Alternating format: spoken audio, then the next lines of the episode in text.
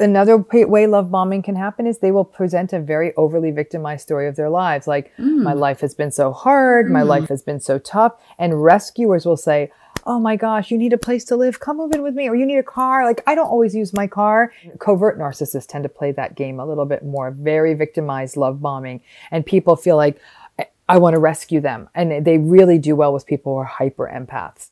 But then what will happen is they'll start losing a little steam. You're like, okay, I'm into you. And you move things too fast. Narcissistic relationships, more often than not, move too fast. People move in too fast. They get engaged too fast. They talk about marriage too fast. They travel together too fast. They move to another city too fast, too fast. And why? Because the narcissist needs to get you to the point where they can devalue you once you agree to them, they have, believe it or not, such low, low self esteem. They're like, if you want to be with me, you can't be all that, is actually probably what's happening deep inside of them. But what they have you is they have you where they need you. This podcast exists because I love talking to people and I love going deep. The purpose is to plant seeds of inspiration. We enter a space of vulnerability and relatability. And what you realize is that we are so much more alike than we are different. To quote Ram Dass, we're all just walking each other home. And this show is just one step. I'm Danica Patrick, and I'm pretty intense. There's a very special guest on the show today. Her name is Dr. Ramani. She is an expert in the field of narcissistic personality disorder and NPD, narcissists, narcs, whatever you want to call them. It's something that I think is a really important topic to bring to light uh, because there's so much damage that's done um, with this personality disorder and this form of abuse. And so it may be something that happened in childhood, it might be a relationship, it might be at the workplace. But to understand truly what it is and how to deal with it, I think are incredible tools because it's undoubtedly happening in your life. And I mean, you, as in like every single person listening, has some level of exposure to narcissism and sometimes many um, it tends to be a tends to be a, an attractor for people that are empaths and very kind-hearted. This is a really really deep conversation about all the forms of narcissism, the uh, forms of abuse of narcissism, the cycle of abuse, and and then what, what we can do about it, what you can do about it. I think that this is a, a really I think this is a really healthy conversation about something very unhealthy. So I hope you get a lot from it, and I hope that you're well. Take care. I I feel like there's so much narcissism around and that it's not until you have really experienced it that mm-hmm. you know what to look for yes. or know the repercussions of it even and so like i think this is just such a good conversation to have because uh, you know as you said like being in racing and being in a male dominated world and especially competitive highly competitive I mean, yeah, it was probably all around me. And now I can look back and see it, but I couldn't see it while I was in it because I didn't really have that firsthand experience of what it's like. But it's truly like it's, it's, it's, it's obvious once you've had the experience. So I, I, I just think this is such an incredible conversation to have for people to get some awareness. To your point, you know, is that a lot of people don't understand it until it happens to them. That's really the struggle because uh, believe it or not, even in this modern world, there's some people out there where it hasn't happened to them or they're so good at justifying it that they don't want to see it, right?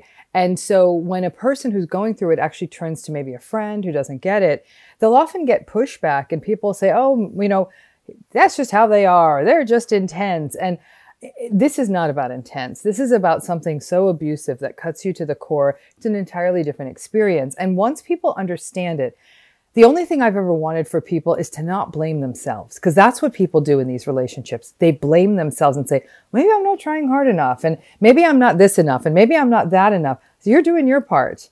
You're being abused. You decide how you want to proceed.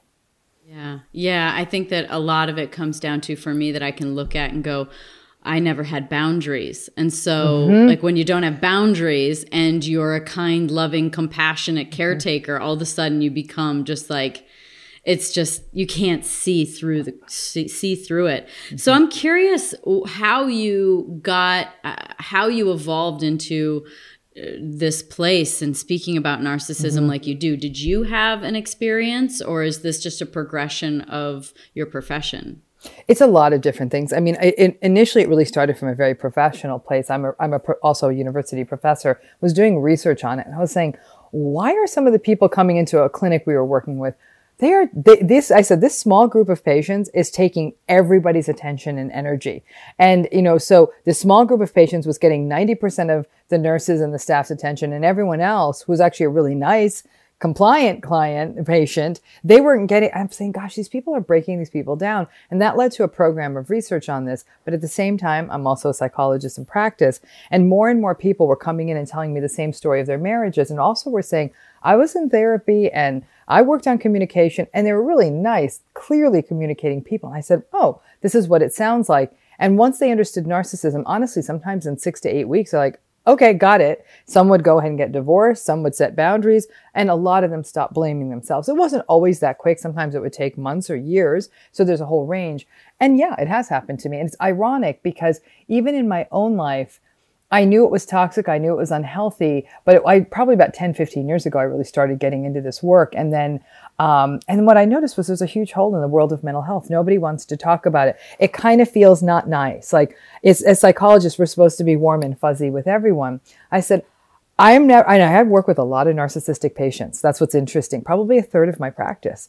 And so, and I do great work with them, but I can see, I don't know that I want to be in a relationship with them, but I want to help them understand their impact on others. And they themselves are having a tough time too. But I don't care if you're having a tough time. You don't get to take it out on other people. So it was a, it was a, it was a mix of research, clinical interest, and, and my personal stuff. And it all came into this and then nobody cared, Danica, to be honest with you. They didn't care until they cared. And it was really probably in the last five years in this country, things switched.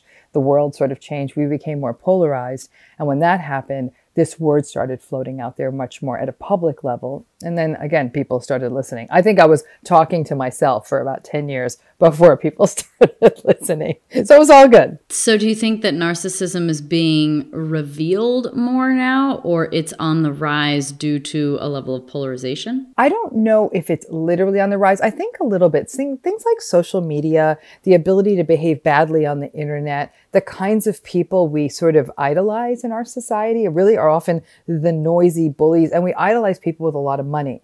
And narcissistic people always have more money.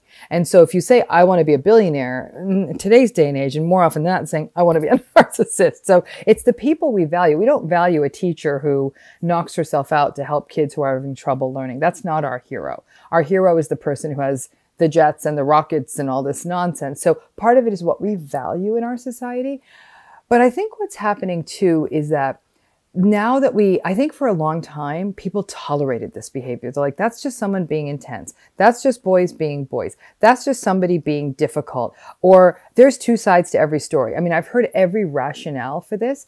And I've worked with people who've stayed in these marriages for 40 plus years. So they've heard all the rationales for a long time. And they almost had to go with the rationale if they were going to stay in the relationship. So I actually think this pattern has always been around but I think we found huge ways of justifying it. And now people are saying, enough. You can't bully people at work. You can't, this is not okay. It's actually taking a real toll. And it's the toll on people that it takes that's very much a focus on my work, which is if you bully people and gaslight people and manipulate people enough, you're actually going to, you're making them sick. And that's the piece I wanted to address. Mm, I agree. Is there, before we get on to all that, because uncovering all the tactics and mm-hmm, mm-hmm. ways that could be like, someone could be listening and be like, oh my God, that's me. Because mm-hmm. that's like, I like read one that was like the top 10. I was like, oh my God. It's like a solid, like one, like nine out of 10 for sure. I was like, oh my God, I'm pretty sure this is an A. When I visited Egypt, I was introduced to an expert aromacologist who explained the healing powers of various scents. I returned home with 18 bottles of powerful essences that unlocked specific feelings and had all sorts of healing properties. I became inspired to find a functional way to deliver them in a new consumer lifestyle product. Candles became my medium. Voyant means seer, a reference to the inner eye chakra one of the key energy points in the body essential to wellness and healing. Voyant is a doorway to openness and imagination. a catalyst in our daily journey. Whether you're connecting with others or enjoying alone time, Voyant strives to beautify the home and the soul, to create a haven of peace and joy. The candle is delivered with a beautiful monogram 12 ounce stemless wine glass, which can be used after the wax is gone. My limited edition candle collection is available exclusively at voyantbydanica.com. Um, but um, is there a healthy? I mean, because you know, we, you say things like if you're successful, if you have the jets, or if you make mm-hmm. money, mm-hmm. and so you know, presumably, I could fall into that category to some mm-hmm. degree. So, is mm-hmm. there is there uh, is there a, a healthy um, level of code of narcissism, or is there an assumed level of narcissism to everyone, and it is truly a scale? So let's not call it narcissism, and let's call it that because I hate the term healthy narcissism because I think at the core of it, this pattern of narcissism, the lack of empathy, the entitlement, the grandiosity, the contempt for other people, the validation seeking, the superficiality, the, you know, the, the lashing out at other people, being arrogant and controlling and sensitive to criticism and hypocritical. I don't think that's ever healthy, right? I do think people can become successful without those qualities. I think it is a bit more of an exception than a rule, to be honest with you, but I absolutely think it can happen. And I've met and worked with people who are extraordinarily successful and deeply empathic, and they managed to make it work, often because they had a gift, like they were very good at the thing they did.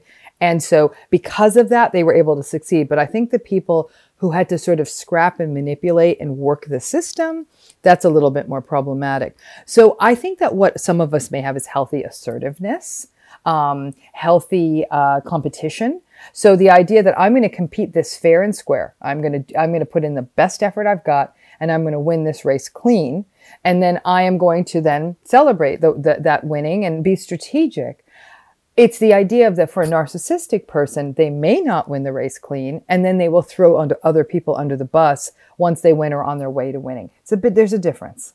Yeah, that makes sense. So, what causes it? I mean, this is the very fascinating, and I mean, at the end of the day, of all the work that I've done, especially in the last year, like I have realized only more and more how it really it's all childhood. Mm-hmm, it mm-hmm, comes mm-hmm, from yeah. the beginning, and so mm-hmm. what what is it what dynamics uh, mm-hmm. lead to a narcissistic existence and you know emotional state or Here, lack of emotion well here's where it gets tricky is that narcissism is one of those destinations that a person can that different people can get through through different pathways and some of those pathways are more tragic and some of those pathways are actually almost more a little bit not so tragic, I guess is the only way I could put it. At the most tragic end of it, Danica would be t- thinking about somebody who actually might have had a relatively chaotic, abusive, traumatic childhood. And because of that, they may not have been able to form healthy attachments during their early years. In the absence of those healthy attachments, they had to grow all these unhealthy sort of patterns like a defense against all of that vulnerability. And so they're always punching at the world. They're sort of angry at the world. And in a way, if you think of them as a small traumatized child, we can think of why they're angry at the world, which is why sometimes narcissism and post traumatic stress has a fair amount of overlap. So there's that group. Okay. Then there's a group of people who have attachment issues and it wasn't frankly traumatic in the family of origin, but it might have been a bit inconsistent. The parents might have been narcissistic themselves or totally self focused or all about them and their appearances and their lives and their stuff. And their kids were sort of almost an annoyance and they weren't really available to them. And these are households where emotion would have been devalued or even shamed. so there's that pathway, which some people could even listen to this and say, you know, Dr. Ramani, I'd actually argue that's a little bit traumatic too. And I don't disagree with that. But I'm not talking about almost like the frank physically, sexually abusive. But yes, this can be traumatizing as well. But it's sort of, there's a emptiness to the childhood. So you get to go on great vacations and, you know, pretty Thanksgivings and all of that. But there's sort of an emptiness to it. And the parents are really egocentric and focused on themselves. Then we get to the sort of what I call sort of the performing pony kind of model of narcissism, where people are really raised because they're one trick ponies. They're raised because they're great at a sport. They're great at, they're really beautiful. They're, they're the kid that the parent gets narcissistic supply from. So the parent almost invests so much in that kid. These are kids who go into performing. Kids are just great at something, but the kid almost gets the message we love you because you are so great at this. Not like, I have this great kid I love, and they happen to have these other interests. The parents almost overly intrude themselves into the child's life, and the child's identity gets totally wrapped in this thing they do rather than who they are. And they retain that performing poniness all the way into adulthood. They focus only on achievement and they never learn emotion. In fact, these are kids, if they're in, for example, something competitive, their parent will be like, Why'd you do so bad? What was that about? And the poor kid just wants their parent to say, That's okay. Like, this is just a game. I love you. That sort of thing can also go into narcissism. And then there's other things in the family, like having a narcissistic parent in most cases, it doesn't result actually in a narcissistic child. In most cases, having a narcissistic parent results in having an anxious child. But in a subset of cases, that can happen. But we're really talking about issues around attachment, around emotional regulation, how much the child learns to re- um, regulate their emotions. The less of that they're taught, the more likely they are to become narcissistic. And then how narcissistically the parents behaved you know, like maybe not the parents weren't full on narcissists, but they were super entitled. They were, you know, really sort of rude and controlling. That can also raise the odds. But like I said, just as often, if not more, children who grow up with that kind of parent end up becoming more anxious than they are to become narcissistic. So you can see there's a lot of pathways that can get you there. And as a psychologist, I can tell you when I see the narcissistic people who came via the traumatic route, they look a little different than the ones who came from more that performing pony. The parents only cared about how things looked, but they didn't care about who their kids were. They're different. They feel different to me as a psychologist. And they probably, but I have to say for a person in a relationship with, with either of these groups, it's going to be difficult. There's no getting away from that. You had touched on this and it's a, it's a, it's a question that I have. Um, is codependency because anxious could maybe presumably be sort of pushed into the codependent side. Is that accurate? So let's talk a little bit about codependency because it's a tricky term. Because here's where it gets interesting. Let's talk first about anxiety with narcissism and then this thing called codependency. In the heart of Napa Valley lays Somnium, which means to dream in Latin. The Somnium Vineyard Estate is an extension of the love and intensity that I pour into everything I do. To experience our wines, visit somniumwine.com and use the code SOMNIUM to receive a $10 flat shipping rate. Please drink responsibly. A lot of people think because narcissists are so braggy and grandiose and look how great I am, that they think that they must be confident. And they're actually less confident than the rest of us because they're so braggy. Like you wouldn't be bragging. Like if you're great, you're like, oh, thanks so much. And just what I do and I practice and whatever. But the folks who really, really have to put on the big, grandiose shows of, look at me, I'm wonderful, there's a deep, deep insecurity and, frankly, a deep anxiety that underlies that. And the anxiety is very much about they're going to really, some, and it's not like it's conscious. Like at a deep level, there's the sense of, I'm not perfect. Somebody's going to see I'm not perfect. I'm going to get rejected. And worse, I'm going to be shamed. And that constant fear of that means that the minute somebody critiques them, they completely lose their minds. They go completely rageful. They throw a huge tantrum. Everyone either is scared of them or what the heck. And then they feel ashamed of that reaction. And then that makes them mad again. And that's why you're constantly in these sort of anger cycles with narcissistic people. So that's where the anxiety piece is on the narcissism side. A lot of people who end up in relationships with narcissistic people have the tendency to call themselves codependent. And I always say to them, put the brakes on because I'm always a little afraid of that label. Because what codependency Im- implies is also a, I don't want to say a deficit, but like a, a not like a, a vulnerability and a not getting it. Like a, a codependent person is almost, you know, completely unaware, clueless, call it what you will. In my work in narcissistic abuse, I would I wouldn't disagree that there's a subset of people who might fall more into this sort of codependent, I have to prove myself for love, I have to earn love, I'm going to stay with the broken person and rescue them, I get my self-esteem out of how well my partner's doing. I don't disagree there's a subset. But I have to say, Danica, a lot of people I've worked with who wrote themselves off as codependents and then I just basically did some basic education on narcissistic abuse. So I said, Are you telling me this person is not going to change? I said, Honey, I'm telling you this person is not going to change. And they said, That is all I needed to hear. And they really do kind of pop out of it. Either they say, I'm just going to cultivate a life outside of this relationship where I'm getting out. To me, that doesn't feel like codependency. To me, that feels like a lack of knowledge. They just didn't know. I think some people, even after they know, they still keep going in like a moth flying into a flame. That would feel more like the codependency piece. Is there, is the original wound of, I'm sort of making a, I'm giving you my words or my interpretation, mm-hmm. but being a essentially abandonment of emotion mm-hmm, mm-hmm. is is is the is that core wound the same for a narcissist as a codependent, but the reactions are different? It's possible. You know, it's an interesting area because, like I said, codependency is sort of a, a it's sort of a we know probably a little bit more nar- about narcissism than we do about codependency, and it's not something we actually formally recognize in kind of the world of psychology. If anything, codependency might be viewed as more of a dependent personality style. But like I said, once the person with the dependent personality style, style gets the playbook, they're like, oh, okay, I get this now. Thanks. Do I think the core wound, it may be quite similar because what we often forget is that people who are narcissistic are really afraid of abandonment. It's a big thing for them and they get really rageful when they think it's coming up and they get really scared that it might come up because it's a rejection of them, which is already bringing up all that shame. A person who is in a sort of would be classified under the sort of umbrella of codependency, you know, would also have that same fear of sort of losing the identity they get through sort of being in this in this very unhealthy relationship. P- codependent people, when they're in unhealthy relationships, it almost gives them something to do and a place to derive, like I said, a sense of self. If they were in a healthy relationship, it would almost feel boring.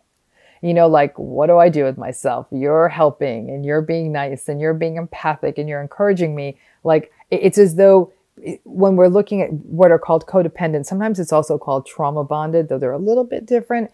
It's this, you keep having the same arguments over and over again. It's almost like it's relaxing, even though it feels like it's this. It's, there's something familiar about the argument. And so I do think there are similar core wounds. The difference being that sometimes the codependence correction is this hyper empathy, almost to an unhealthy level, where they're being empathic to the point where they're throwing themselves under the bus. It also feels like and i don't know i don't know why we know more about narcissism than codependency necessarily but one thing does seem to be true is that an, a codependent seems to be able to say i have codependency issues correct and so a narcissist is, right. doesn't mm-hmm. have the ability to yeah. say oh gosh i'm a narcissist so why can't they why is it this invisible dark passenger with them so there you speak to a huge difference between people who have these high conflict personality styles like narcissism and people who don't. So when people have uh, the word is antagonism. So when people have these antagonistic personality styles like narcissism, one of the things that they don't have is a self-reflective capacity. And self-reflective capacity is how to be able to think about how is my behavior affecting other people? How how do my words affect other people? So you stop before you speak right? So you don't just start screaming in the middle of a room or you don't wake up someone up in the middle of the night and start yelling at them. There's uh, there's no self-reflective capacity. So as a result there's very little ability to and it's a p- big piece of empathy to reflect on how you affect other people. For a narcissistic person to be vulnerable enough to say ah you know i'm i'm this i'm i'm I have this wound or I have this insecurity, that is very shame activating for them. They feel all the shame. Well, who wants to feel shame? So it's better to walk around and say, Hey, I'm Superman. And so then you get to keep all that at bay. A person who may be, again, we're using this term, you know, codependent, a person who may be that or more have more dependency needs, as it were, is a person who, again, who might almost be too self-effacing, too willing to own up to things that, you know, that to, what the word I would use is pathologize themselves, to view them as sort of the, the person with the problem. And the challenge becomes this is that for people who may be traditionally termed codependent, they have a real likelihood of engaging in self blame. Everything's their fault. When you make everything your fault, it's actually a luxurious position in a way. It's very, very unhealthy, very unhealthy because it's not good for the person and it, and it makes them feel as though they're a bad person. I'm responsible. I'm why this person is doing this, right? When I say luxurious, what I mean by that is this person who feels so out of control in this relationship can get some level of control of saying, if this is my fault, then I yeah. can fix it. right? Yeah. And so by taking away self blame from a person, saying, This is not your fault, in a way that's almost more terrifying. Because if it's not my fault and it's their issue and that can't be fixed, now what the heck am I supposed to do? What am I doing? Right. So the bottom's been taken out. I still find it fascinating that they can't see. It seems like it just seems like one of those things that I mean, have you actually seen many narcissists say I'm a narcissist? Mhm. So perhaps it's a good time to talk about the forms of narcissism because you know when I looked into this and when I started going, oh my god, um, again it was like a lifeline. I'd watch a video of yours or something on narcissism and I'd feel like, okay, it's not real, it's not real. So maybe explaining what a narcissist is and then the mm-hmm. types of narcissism because mm-hmm. um, you know there's a very big difference the way that a covert versus an overt narcissist mm-hmm. appears. Now the damage is probably very similar but the um, on the surface they're very different. And um, so the covert narcissist which is my experience is super challenging like very challenging Very to challenging, see so yeah. so what is a narcissist? And then what are the types of narcissists So, narcissistic or nar- narcissism or narcissistic personalities are characterized by inconsistent or generally absent empathy, um, entitlement, grandiosity, arrogance, superficiality, egocentricity, being very selfish, chronically seeking validation and admiration, a need for a lot of control over a situation, a hypersensitivity to criticism, difficulty regulating emotion, especially when they're frustrated or disappointed, real challenges with intimacy in a close relationship. They they're not their their ability to have sort of the back and forth of a relationship is constrained by their need for um, for their own needs to be met. So, in other words, they almost view other people as conveniences to meet their needs, and they're not able to sort of do the back and forth and make the sacrifices required by a relationship. When they set goals, they tend to set goals in the basis of what they think the world would like rather than what's meaningful to them. And their capacity for empathy is really challenged because they're constantly sort of monitoring their environment for threats. That's narcissism. Okay. The challenge with narcissism is there's a lot of subtypes of narcissism and they don't all sort of look exactly the same. Traditionally, most of us think of the grandiose, what you're calling the overt narcissist. And grandiose narcissism is what is, is sort of the, the sort of big, ext- extroverted, attention seeking. Look at me. I'm so great. I'm at the center of the party. I'm the coolest. I'm the best. You know, constantly looking for the social media followers and likes. And that's, that's that person. Another form of narcissism, and a lot of researchers believe that overt or grandiose narcissism and covert narcissism aren't necessarily always two separate people, but they're two faces of the same coin. Covert narcissism is also called vulnerable narcissism. And it's characterized by all the stuff I talked about, but the way it shows is in a much more passive aggressive, victimized way. So instead of just being in your face, you know, uh, you're so stupid, it's, it's more like, oh, God, everything comes so easy to you. Someone like me who actually does the work, nothing happens for me, but you just show up and you get money. Like, ah, oh, must be so nice to live in your little world. And so I'm like, I think I was just insulted, but I think at the same time, I also feel sorry for you. So I'm not sure what to feel right now. And they're masterful at that, maybe not intentionally. So when people are with covert narcissistic people, they're actually exhausted by the passive aggression. They wonder why they ruin every party they're brought to, but they also feel sorry for them. And they often think of the covert narcissist as being anxious or depressed more than they think of them as being narcissistic because they're not the life of the party. Quite the opposite. They're kind of the sad hangdog person in the corner of the party who's angry at everybody and always looks like they're on the verge of getting into a bar fight. That's your covert narcissist. Now, the communal narcissist is a whole different animal. The communal narcissist is the narcissist who gets their supply by uh, ostensibly doing nice things for other people. They give people money. They do charitable stuff. Look at me. I'm rescuing an elephant. I'm doing this. I'm doing that. But they want to be admired for it. And they get their admiration by doing nice things for other people. And they get angry at people if they don't feel like they're getting enough admiration for it. So everybody thinks they're a saint, but the people who maybe work with them or are in relationships with, with them say, Oh my gosh, everyone's telling me I'm so lucky because they're so helpful, but they're such a mean person. There are malignant narcissists who almost feel psychopathic. They're very exploitative. They're very manipulative. They can be um, very callous, very cold. Um, they almost feel dangerous. Uh, they have all the stuff of the grandiose narcissist, but with a much more like Machiavellian, like they know how to work a room, they know how to work a system. These are people who often get to the top of organizations. They're not quite psychopaths, which is sort of an entirely different kind of a thing out there, but they almost have that feel. Then there are the self-righteous narcissists who are super moral, and they're like, I, I they they almost feel really loyal, like they they they're sort of almost feel ride or die, but they're not really because everything's about how moral and great they are, and there's a right way to do things and there's a wrong way to do things, and they're very contemptuous of other people. They almost feel sort of snobby, and they're very judgy. And so people find them like, what is, what is this? Like this person is not very nice. So you can see then that these subtypes mean that people will say, but they rescue all these elephants. I'm like, but they have no empathy. I mean, empathy for elephants is great, but you got to be empathic with everyone, not just people who are giving you supply or notoriety. So at the core of it, it ends up being is there a core to all of these that that that that insecurity, the insecurity that has to be managed with all of this grandio- grandiosity, entitlement, things that protect them and get them narcissistic supply. So it's as though they're little empty balloons that need to be filled up all the time by people telling them that they're great. Mm.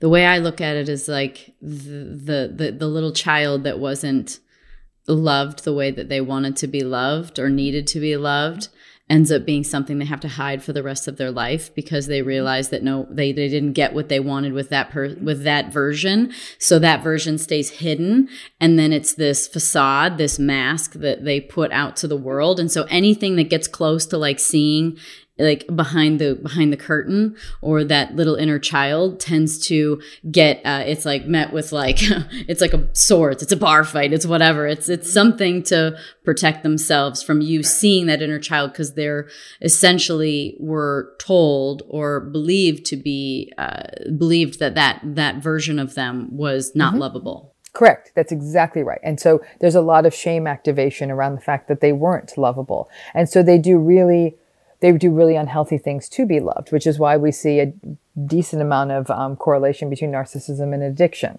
If it's mm-hmm. not a mm-hmm. person who's going to love them, it's the drugs that's going to love them. They'll, you'll see them go through a series of partners. Mm-hmm. You'll see them mm-hmm. cheat on partners. It's like mm-hmm. it's never enough. And so that never enoughness is that feeding that. So they, they feel like they're enough. And like you said, there is this real interesting association between the people who sometimes get stuck in these relationships who feel like they're not enough and ironically, the narcissist feels like they're not enough, but the narcissistic person is never going to admit to that. How dare you tell me that? What do you think you are a shrink? Like you get a lot of that pushback. So that whole explanation you gave, Danica, which is so loving and warm, a lot of people will do that with their narcissistic partner. I see your inner child. I want to love it. And they will become enraged that you did that kind of interpretation. And people will say, I don't get this. I see them. I want to love them. I said, this is, this is not your, uh, not on your time. Like they need to go through therapy and see what they're able to do. And they're going to have to learn that their reactions matter. And guess what? I understand their inner child is hurt, but this is a 40 year, if you're a 40 year old adult or a 30 year old adult, you're not three. You got to grow up. People go through stuff and you got to get to the other side.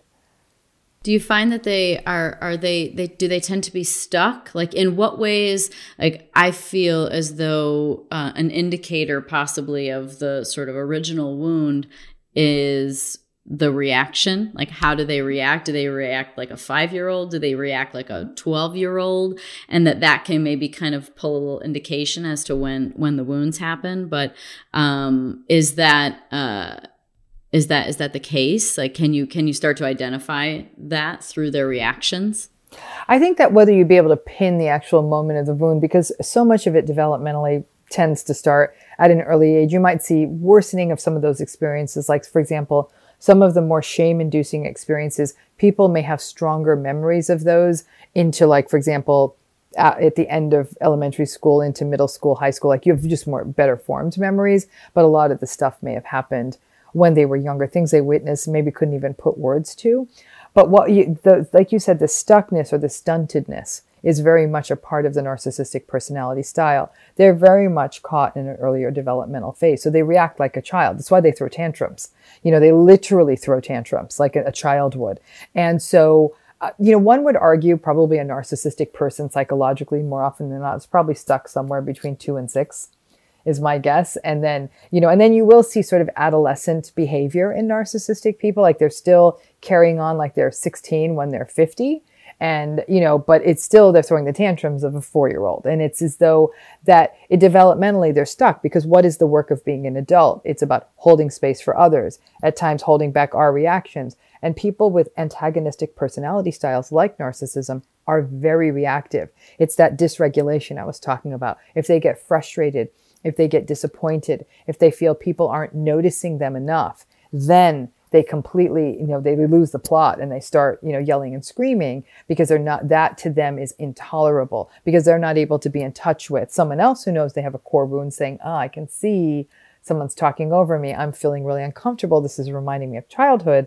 I've got to still find a new way to respond. And in my therapeutic work with narcissistic clients, the work is largely focused on you got to stop, wait, and respond. And, I mean, and I, I, would say still 70% of the time they get it wrong before they were getting it wrong 90% of the time. So we've made a little bit of progress, but depending on how high pressure the situation is, they will always react. And they'll say, Can't the people know I didn't really mean it? I just had to get it out. And I said, No, they can't. That would be like me punching you in the face and saying, I just had to get that out. I didn't mean it. But your face still hurts. Right. Okay, well, what are let's talk about the kinds of abuse because I think these are fascinating. And to me, this was these examples were my sort of uh, where the resonance was, where I was like, oh my God, yeah, that happened to me. Things like, you know, stonewalling, like silent treatments, or, um, you know, gaslighting, um, all forms of manipulation, crazy making like that to me feels like the most obvious one is where you just go i, I you feel like you're going crazy. Um, so i'd love for you to kind of go into this and hopefully um, tap into maybe something that someone's hearing and and and can go you know like oh aha. Mm-hmm. so let's start with your most basic example there which is the gaslighting right? To have your reality denied. Gaslighting isn't something that happens once and you're all in right? It's a grooming process. It, t- it happens over time and it requires you to be in a relationship that's characterized by trust or some level of authority or expertise. And a new relationship's an interesting example of that because if you're attracted to various elements of the person, how they look and who they are, and you really see that there's a possibility for a relationship, you want to trust them. And when you want to, or you already trust someone and they start gaslighting you, you don't go right to, they're gaslighting me. You, the first thing most people do when they're gaslighted is doubt themselves. Like, maybe they're right. Maybe I am being too sensitive, or maybe I did read that situation wrong, or maybe I didn't put the keys there, or maybe that didn't happen, or maybe they weren't being inappropriate with that person. And that happens so much. It's not happening once or twice, it's happening dozens and then hundreds of times. When a person's gaslighted, they lose a lot of their power in a situation because they're spending so much time saying, huh? What? Uh, and you start thinking like, maybe my memory's going. Maybe I need to see a doctor. Maybe I'm the one with a mental illness. Maybe I'm the narcissist. You, people go there. Now all of your time is sort of almost trying to get back your get your footing back. The gaslighter is controlling you more and oh, more oh, yeah. and more. Yeah, That's 100%. a really insidious process. And then before you know it, what the gaslighter does, it's an interesting trick Let's say a person finds their voice and it's like, okay, I've got this figured out. I watched one of Dr. Ramani's videos. I read something on gaslighting. I got this. And you say something like, you know what? Like, I don't like how you're talking to me or this, I'm not comfortable with this. You know what the gaslighter will say? Maybe you're not feeling this relationship that more. I get it. Like we've been drifting apart and they start threatening leaving. They play into a fear that, ironically, even though narcissistic people and gaslighters don't like abandonment, they know it's the ultimate weapon. And now you're into the relationship six, nine, 12 months, maybe if it's new, and you say, I don't want this to break up. I wanted us to have a talk. And so you're silenced once again because you feel like if I push this conversation too much, they're going to feel like I'm pushing back on the relationship and they're criticized. And so maybe they're going to want out. So maybe I am making too big a deal out of this. And you start gaslighting yourself. And then before long, the person is almost just living in the gaslighted universe. They may give up on goals, aspirations. They may talk to people less. They may give up friendships. They may give up all kinds of things in their life to live in the universe that the gaslighter created.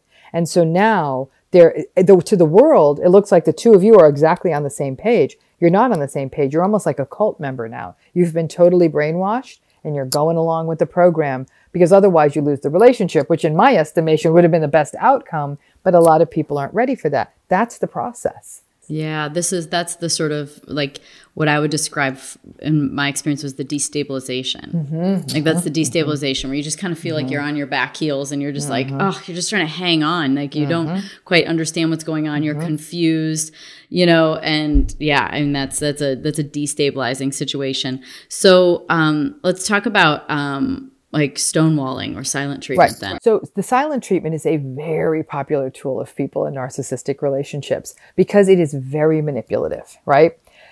To give someone the silent treatment is very it's very punitive because you are literally feel like you're now living in an alternative universe. There's two of you in the kitchen and they're not saying a word to you. You're passing like ships in the night. You're standing next to each other, brushing your teeth. They are saying nothing to you. This doesn't just happen in intimate relationships. It can happen in families. You may go to a family gathering and people, uh, there's one person just literally, they'll, they'll say, Hey, can you pass the butter? And you're the one next to the butter. And and people will all be looking and yeah. the, someone's reaching over exactly. to get the butter it's because they won't talk to you. So it is very punitive. Now think about what the silent treatment ends up getting you them though. It, what does it get them? You end up breaking and often say i'm sorry. And they get an apology usually for something you didn't do wrong and they hold the power. So one could even argue the silent treatment is sort of like a satellite of gaslighting but it's extremely unhealthy. It's very different for a person to say listen I can feel the steam coming up in me. I'm going to go take a walk. I'm going to go clear my head. I'm going to go do what I need to do. But then you come back and talk to the person. The silent treatment is punishment and it's a manipulation. And that's a common, common tool. Something you're calling stonewalling, it's similar to the silent treatment, but it's a little bit of a variation on a theme. Stonewalling is, I'm not going to talk about this anymore. We're not doing this again, or just walking out. Because what they've said is, I'm not even going to permit this discourse. It's not, you know, and so now you're being told you don't get to bring up parts of your emotional world, a discomfort about something like that's all, you know, no fly zones. So now your relationship has all these little sort of marks on it where you can't go there because we're not doing this. We're not talking about this. That's stonewalling. Now, some people argue that narcissists stonewall because a topic is about to bring up their shame. So they just say, I'm putting a stop to this. And there are people like John Gottman who, who talks about marriage and has done probably some of the most comprehensive research on this. And to him, stonewalling is one of sort of the, you know, the death knells of a relationship. If you're engaging in stonewalling, you're sort of at the, you know, you're really coming towards the end. And then, Danica, there are other patterns like um, baiting. Narcissistic people love a fight. And so you're so thinking, why do they say things just to get me worked up? I'm like, they to do. get you worked up. they do. It's so, it's like, it's their, it would be like their narcissistic supply. I feel like the drama, the chaos, the anger, the fear, the sadness that comes out of you is their supply. Like once that, once there's no more reaction anymore, they aren't getting supply. It's like they just need energy. Mm-hmm. They not only need, but they need energy, but they also need this, which is superiority. So let's say you generally well put together. They bait you and you're like, and you take the bait. Now you're like, ah, you're screaming and yelling.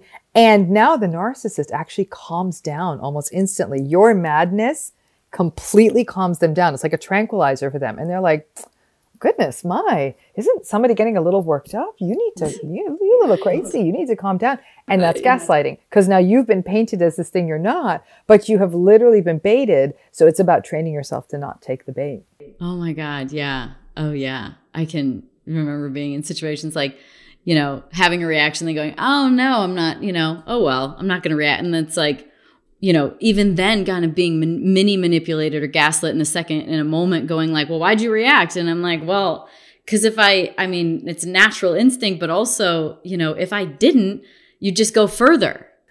I think that feels like also really one of the hard things too about narcissism is that I mean, is there seems like there's kind of no there's barely any limit to how far they'll go oh, yeah. to yeah. get some reaction out of you and they'll do they do you know it's self-sabotage they kind of know they're doing it too they they because they push the limits because they want the reaction because they need the reaction right mm-hmm. the reaction helps them feel superior or like i said it helps them it feels like a relationship to them and for a person who is sort of trauma bonded or even the term you're using codependent in a relationship, the chaos feels familiar to them too. So everyone's sort of going into chaos. And I try to explain to people the chaos has no place in a relationship. And people say, and they've been very frank with me in therapy. People say, gosh, without the chaos, it doesn't feel like it doesn't feel like love. And I said, that's an old message you got, and we're going to have to break that down. People say, I'll feel bored if, you know, and I'll say, bored is, it's not about being bored. I think that's the wrong word. I think that your core wounds are no longer being activated, and you confuse that with love.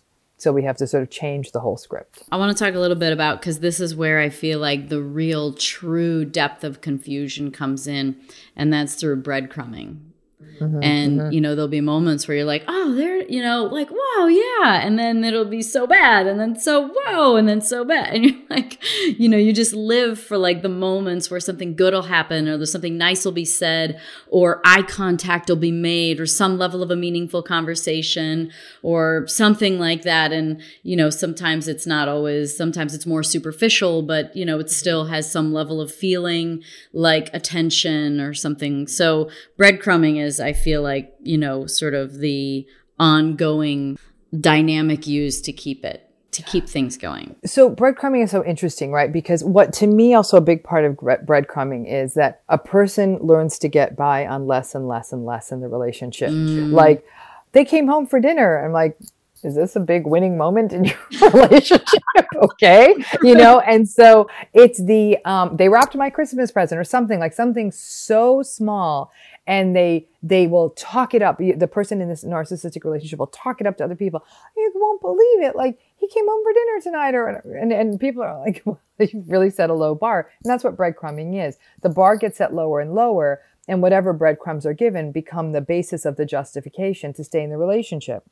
The, the other dynamic you're describing, Danica, is more of the Jekyll Hyde dynamic, which is you've got this person, and this is where narcissism is such a tricky personality style because it's something I call alignment. The narcissistic person's having a good day, and you're aligned with that, like you're having a good enough day too.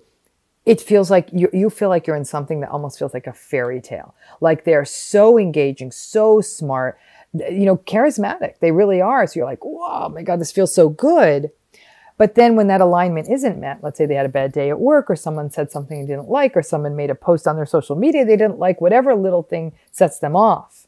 You might be thinking, oh, we had a good morning, so of course we're going to have a good afternoon. And now you're looking at utter darkness. And, and then what do people do? They blame themselves. What did I do? What did I do? There's no fixing it because their wound got activated, their shame got activated.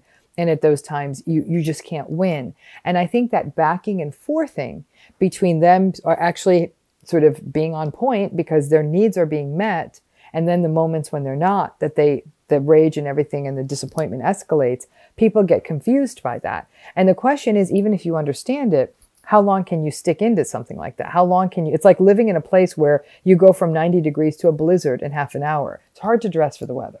So another one that comes up every now and again is like word salad. That's another descriptor. Tell people what that is so word salad is something when people experience they're like, what just happened? And it's not psychotic. it's crazy not, making. Right. I kind it's, of lop that into the crazy making. Yes. Word salad is part of crazy yes. making where you get done and you're like, I have no freaking idea. Like, what are we talking about? I don't right. even know what just happened. Why how is this my fault now? Right. So word salad is it's like when you think of the various vegetables in word salad, there are things like diversion, moving the goalposts, deflection, blame shifting. All of that gets thrown together. Word salad is actually a very clever gambit, and it also reflects their inability to regulate their emotions. So they get really worked up. And so you might bring up a point, whatever that point may be. You're heard about something, or I thought we had made a plan that we were going to go to this place by this time, something very simple. By the time it's done, they'll say, oh, here you are asking me things again. You're always asking me things. And do you remember that time 10 years ago when you asked me that thing? And I did it. I did everything on time. And you tell me I don't. And then you spread things, rumors, and you're like, what are we? You're right. What are we talking about? I just wanted to tell you if we don't go to this meeting today, we're not going to get it again for a month. And you're now talking about things that happened 10 years ago on a vacation. That word salad speaks to the dysregulation, but also the incapacity for a narcissistic person to take responsibility. Because if they take responsibility, the shame gets activated. And so I'm not perfect, right? And so it's easier to deflect the blame onto you. And so, eh, or talk about things that happened in the past to create some sort of bizarre false argument about why they're right or you've done them wrong.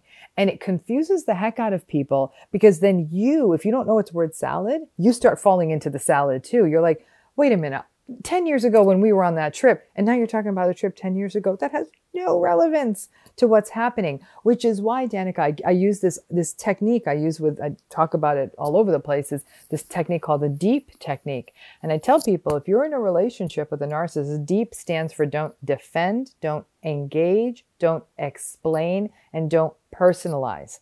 So I say when a narcissist is kind of going at you, you have to think, go deep. Okay, I'm not going to defend myself. I'm not going to explain myself. I am not engaging this and I'm not personalizing this. This is on them. And what it allows you to do is like, as you're thinking about it, because if you defend yourself, you're going to go right down the rabbit hole with them. Same with explaining and even any form of engaging. So you've, and, and a lot of people say, well, maybe, yeah, 10 years ago, I, it's not relevant. We're not talking about 10 years ago. This is them lashing out at you inappropriately and just not communicating directly. And understand that this is their stuff. Don't make it yours. The crazy making. The stuff that doesn't make sense, right? Because when it doesn't make sense, I always say now, I'm like, if something doesn't make sense, I don't have enough information. Correct. And so, like, what it means to me in those situations, it's like, I don't know the core wound. Like, I don't necessarily know what happened. Like, why is this reaction coming out? Why is there confusion at right. all? Like, why can't this be clear? Right. And so, but the challenge becomes let's say you do know the core wound, okay? It is how many times you want to be on this carousel as it goes around. So you understand the core wound. You know they're going to keep getting worked up every time this happens. So if this was a three year old child, you'd be using some combination of timeout and consequences and all the things we do to shape a child's behavior. And yet this is an adult, so that's not going to work. So I think that the real tricky bit is when we have the core wound conversation, and as people are listening to this, I'm concerned people will sometimes say, okay, I'm going to figure out my narcissistic person's core wound. And uh, no, that's, you're not their shrink. They may have one, and this is why I am not a fan of people saying going up to narcissistic people and calling them names. I don't want anyone to call anyone names. What I want people to do is set boundaries and say, I'm not doing this anymore. This isn't good for me. Frankly, it's not good for you, but you don't seem to care about that. But I think that when people really try to do that kind of work where I'm going to figure out what's up with this person, I say to them, you need to get your house in order. You need to figure out why you feel the need to rescue other people first. And once you get your stuff in order, you want to go and do core wound stuff with them, that's on you. But you don't get to do that kind of exploratory work with this narcissistic person in your life and making, you know, and cutting all this slack until you do your own work and understand you are worthy of boundaries. You are worthy of better treatment because I think then people still fall into that into that really, really problematic chasm of, I am going to rescue this person. I've got this figured out. I know how to do this. I don't know how to do this. And I've been doing this for 25 years. So trust you me, you're not going to come up with this. And most people aren't. And they may end up wasting another 10 years. In fact, they'll get bad advice saying, well, you know, he had a rough childhood. And if you could just, okay, and they just, and 10 years of their lives have now gone. Yeah. I want to talk about boundaries, but one last thing I want to ask about, and then ask if there's anything else from the sort of like the ways that were the the treatment, um, the forms of abuse. Uh, but there's one that I have a curiosity about that was a is like just a, a feeling. Is the, do since narcissistic personality disorder, narcissists in all forms, they they don't have the empathy and they can't feel. I wonder, do they learn from learn how to act in situations based on um, mirroring people and also um, even from movies and things like that? Is that how they learn behavior? Yeah. So they, they remember, and I actually don't know that I agree that they don't feel. They feel. They feel actually really deeply. They just don't care about your feelings. So they're feeling. That's why you're hearing all this yelling and screaming and banging around and all. That's all feeling. They just don't care about your feelings. So they're not like people who would be more like what we call like schizoid personality styles, where there's absolutely no emotional, like they're completely restricted. There's emotion here. It's just a lack of interest in other people's emotion because theirs is so overwhelming. Remember what the goal of the narcissistic person is in a relationship to get supply right? So if they want someone supplied, they meet someone new that they want to date or they're interested in or want to flirt with. They have a business associate or investor they want to win over. Um, they're when they want something from someone or they want something to look a certain way, they know what to do. And this is what upsets and angers people in these relationships. You're like, they know what to do. I'm watching them do it with someone else. Why can't they do it with me? I'm like, because they don't want your supply. They want their supply. And so they're not going to do it. I'm like, I'm not going to give someone a dollar for something I don't want to buy, but I'm going to give it to someone else when I want to buy it. That that's what that's how they are with supply. And so, you yes, they know what to do. It, this idea of mirroring though nails it because it's as though they know what like the pleases and the thank yous and the listening and the uh-huh or that sounds hard. It's it's like putting on a show or putting on a play, and it's actually falls into something we call cognitive empathy. Cognitive empathy is sort of the sort of like Splenda to sugar kind of thing. It's not the real thing and it doesn't feel or taste as good. And so it's more of the, um, it's the, it's the it's the knowing what empathy is knowing like ah i'm supposed to listen to this person and i'm supposed to tell them i feel bad and i'm or i'm supposed to like really tell them they're great i'm supposed to right and so and in fact ironically people who are narcissistic will often cry at movies but yet then you'll be in real life with them. You're like this is like real pain six inches from you. And you're crying about a random person in a movie? Because right. when when emotion is in their space they're threatened by it because they don't feel like they can manage it. But when it's a story remember all they do have a lot of emotion in them. That's a safer place to express it. And mm. people misread that. Oh they cried at the movie? What in a sweet emotional person. I'm like mm, no it's cognitive empathy. Booby prize. Uh, explain. I think this is also fascinating because there's such that initial part in a relationship with a narcissist that um, probably in almost anyone, but definitely more of a romantic one, where uh, you know the love bombing, and so you know this love bombing, devalue, discard, Hoover sort of loop. Mm-hmm. Um, I think this would be fascinating for people to understand, but especially that love bombing stuff. So the love bombing is the it's a grandiose show, often grandiose, but not always. And I'll explain the not always. But it's it's a it's this intense attention the narcissist will pay in the early part of a relationship. Frequent texting, never met anyone like this. I feel a magical connection to you. They use this grandiose, non-specific language. Um, you're sort of swept away. It can feel very romantic. If they've got the means, they may send you flowers or gifts or come up with elaborate experiences what it's all doing in a way, it's blinding a person to the red flags. All of this excitement's happening. You may be missing sort of that they sometimes are a little distracted on their phone or they're still doing some shady stuff or they don't regulate showed up themselves. late. It showed up late, or they're sort of rude to a person who valet parked their car, or something like that. That you'll say, "Oh well, no, no, I'm overthinking it," or maybe I'm the one who's afraid of commitment. I finally found someone who's paying attention to me, and now I'm trying to find red flags. There's something wrong with me. And whereas I'm thinking, yeah, no, red flags are red flag. What's interesting is that the other thing that can happen during love bombing is there can be this really intense of like, tell me your deepest fear. And they, ta- you know why they're taking all that? They're putting it in a backpack so they can use it against you. Exactly. They will, and they, you think you're entering this deep, intimate exactly. space with someone, and you're basically handing them the knives they're going to use to stab you with. Like, and then when you ask so, for their deepest, the it's nothing. Mm-mm. You get nothing. No, it's nothing. Or they give you a falsehood because then it mm. won't hurt mm. them if you did actually attempt to hit them back uh-huh. with it. Uh-huh. So another way love bombing can happen is they will present a very overly victimized story of their lives. Like mm. my life has been so hard. My mm. life has been so tough. And rescuers will say oh my gosh you need a place to live. Come move in with me or you need a car. Like i don't always use my car. And before you know it there's people who are actually now turning around. And covert narcissists tend to play that game a little bit more very victimized love bombing. And people feel like i want to rescue them. And they really do well with people who are hyper empaths so that's the love bombing phase that can last anywhere usually for six weeks to three months I've heard people telling me it's lasted for five years. I've heard it lasting for six to 12 months, but usually somewhere in the neighborhood, maybe three to four months is about average because that's about all they can keep it up for. Then once they, and a lot of people will even be resistant and say like, oh, they're so into me. I can, uh, you know, I can even like, I could be chilling or, I, you know, I don't, I can play this game with them.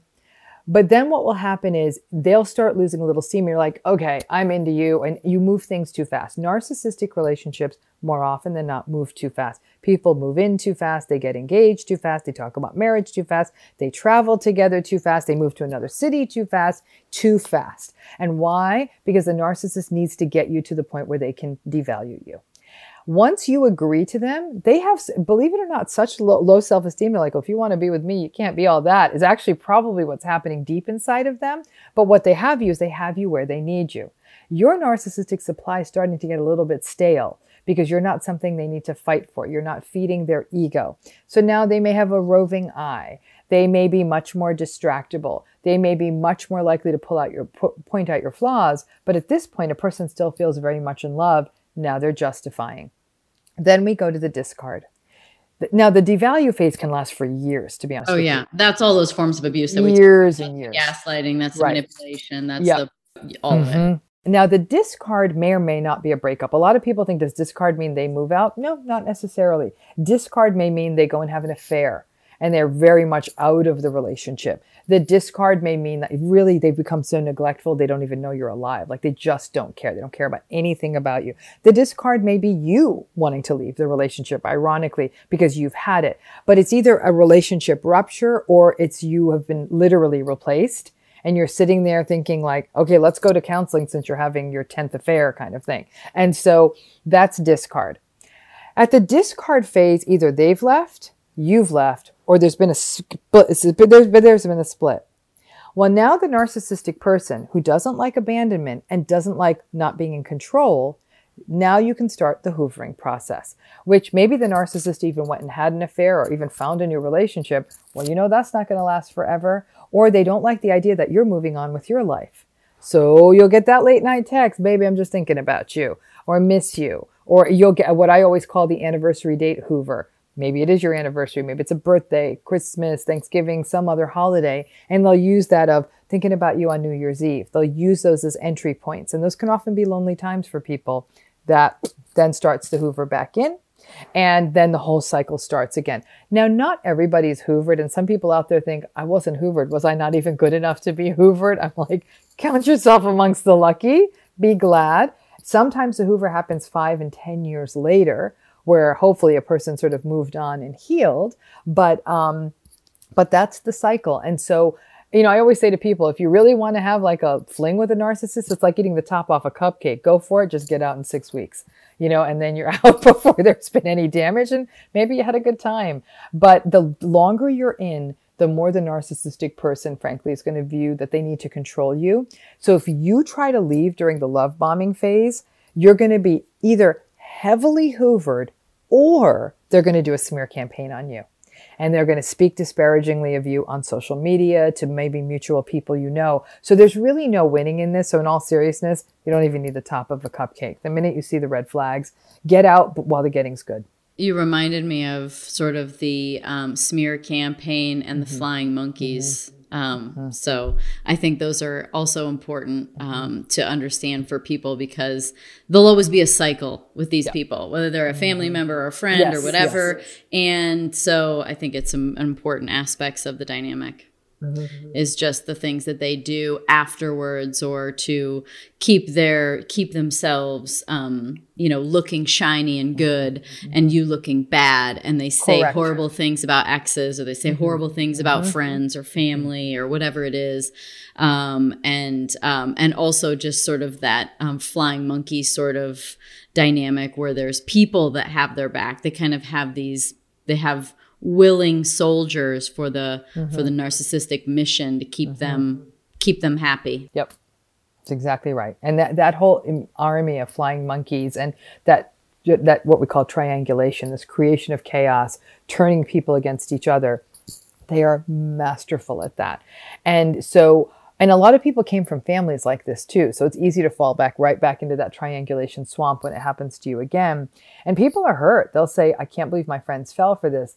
I'm like, I hate to tell you, it's a time to clean house because if your friend who knew you is able to fall for the narcissist machinations, this person didn't have your back. And while it's painful to mount up that many losses at the same time, I view it as cleaning house. You know, I think that the the the hardest thing after after the aftermath is the is the trauma bond. It's the it's it's the it's it's almost like it's death by a thousand knives kind of a mm-hmm. life instead of it being just one thing to get over it's like so it's death by a thousand knives. You feel kind of like empty mm-hmm. and um, your sort of self-worth has been sort of brought to an all-time low.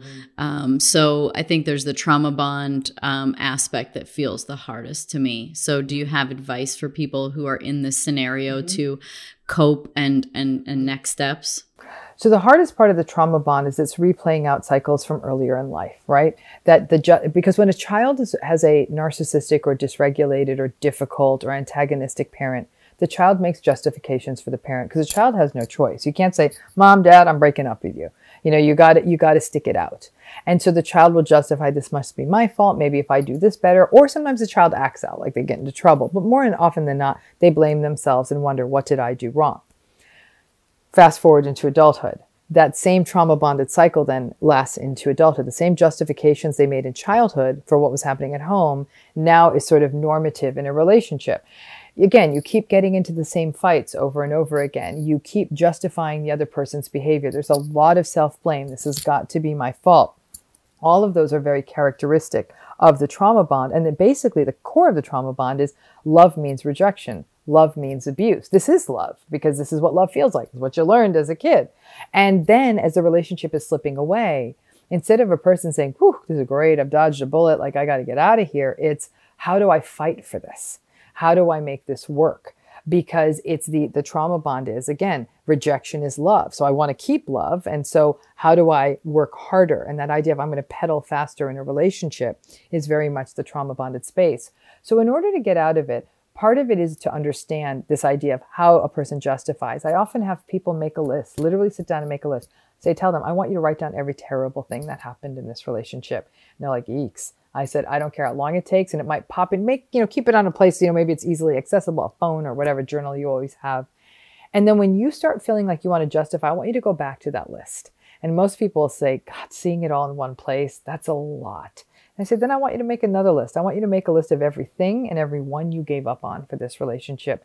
The baby showers you missed, the nights out with your friends, the old friends who were maybe of a that were making your partner jealous, the career opportunities you might have turned down, dropping out of school. Make a list of all that so you can see how much you gave up and really think about that and what the ramifications are.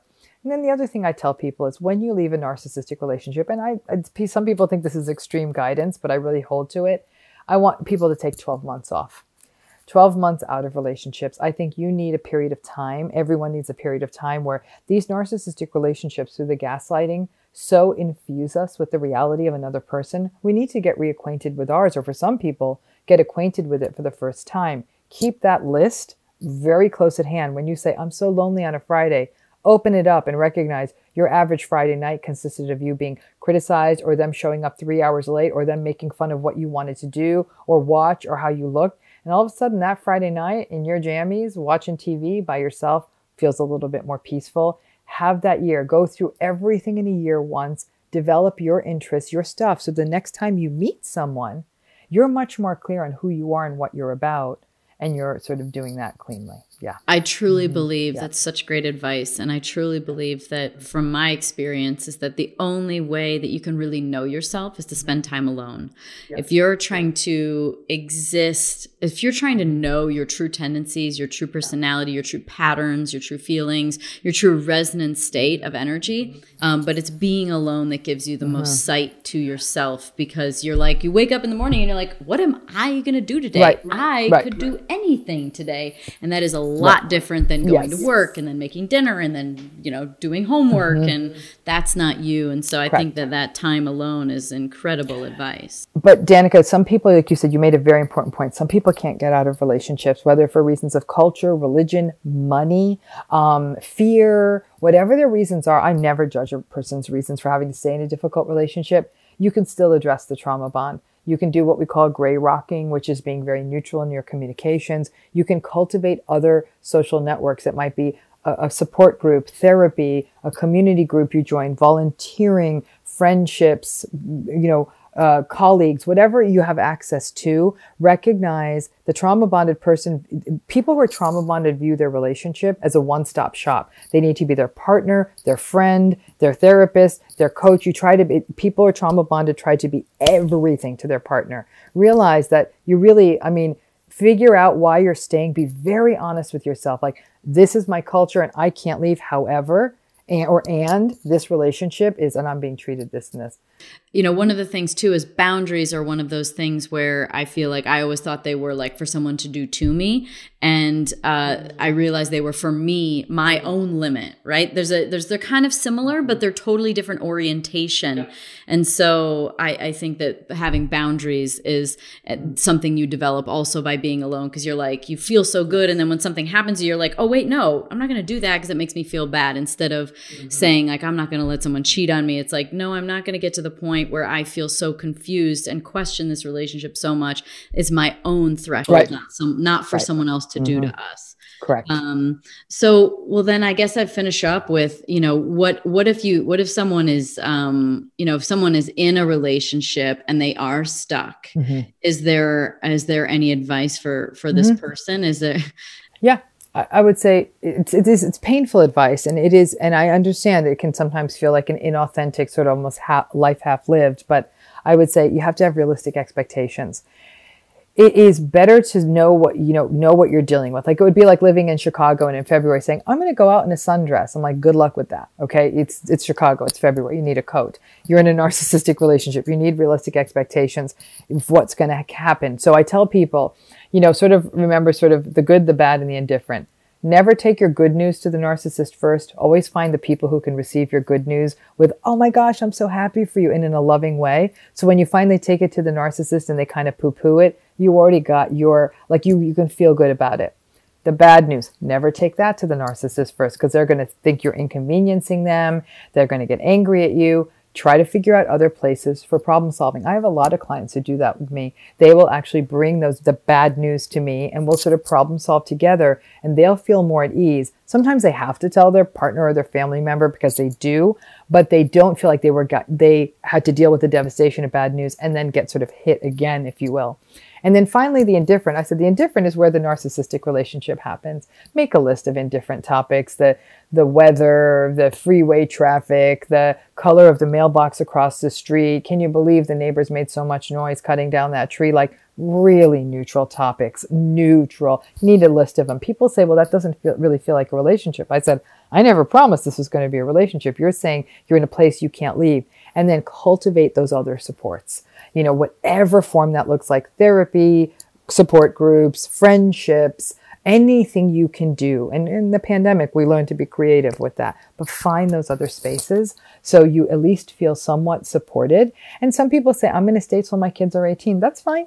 You know, it may be that you can, this might be a strategy for six years, 10 years. And then at that point, there may be, there, there may be something else on the other side of that. Everyone has different stories, but what you, and it all comes down to radical acceptance narcissistic personalities are incredibly resistant to change. And it is a unicorn if you think someone's going to have a big turnaround and one day become a warm, fuzzy, huggy bear who's totally empathic. You may get someone who goes through therapy and might be a little more regulated, may learn to be a little less contemptuous, but when the rubber meets the road and they're really stressed and frustrated, you can promise you that narcissist is going to blow up again. It's just radical acceptance, and then you're less likely to personalize it.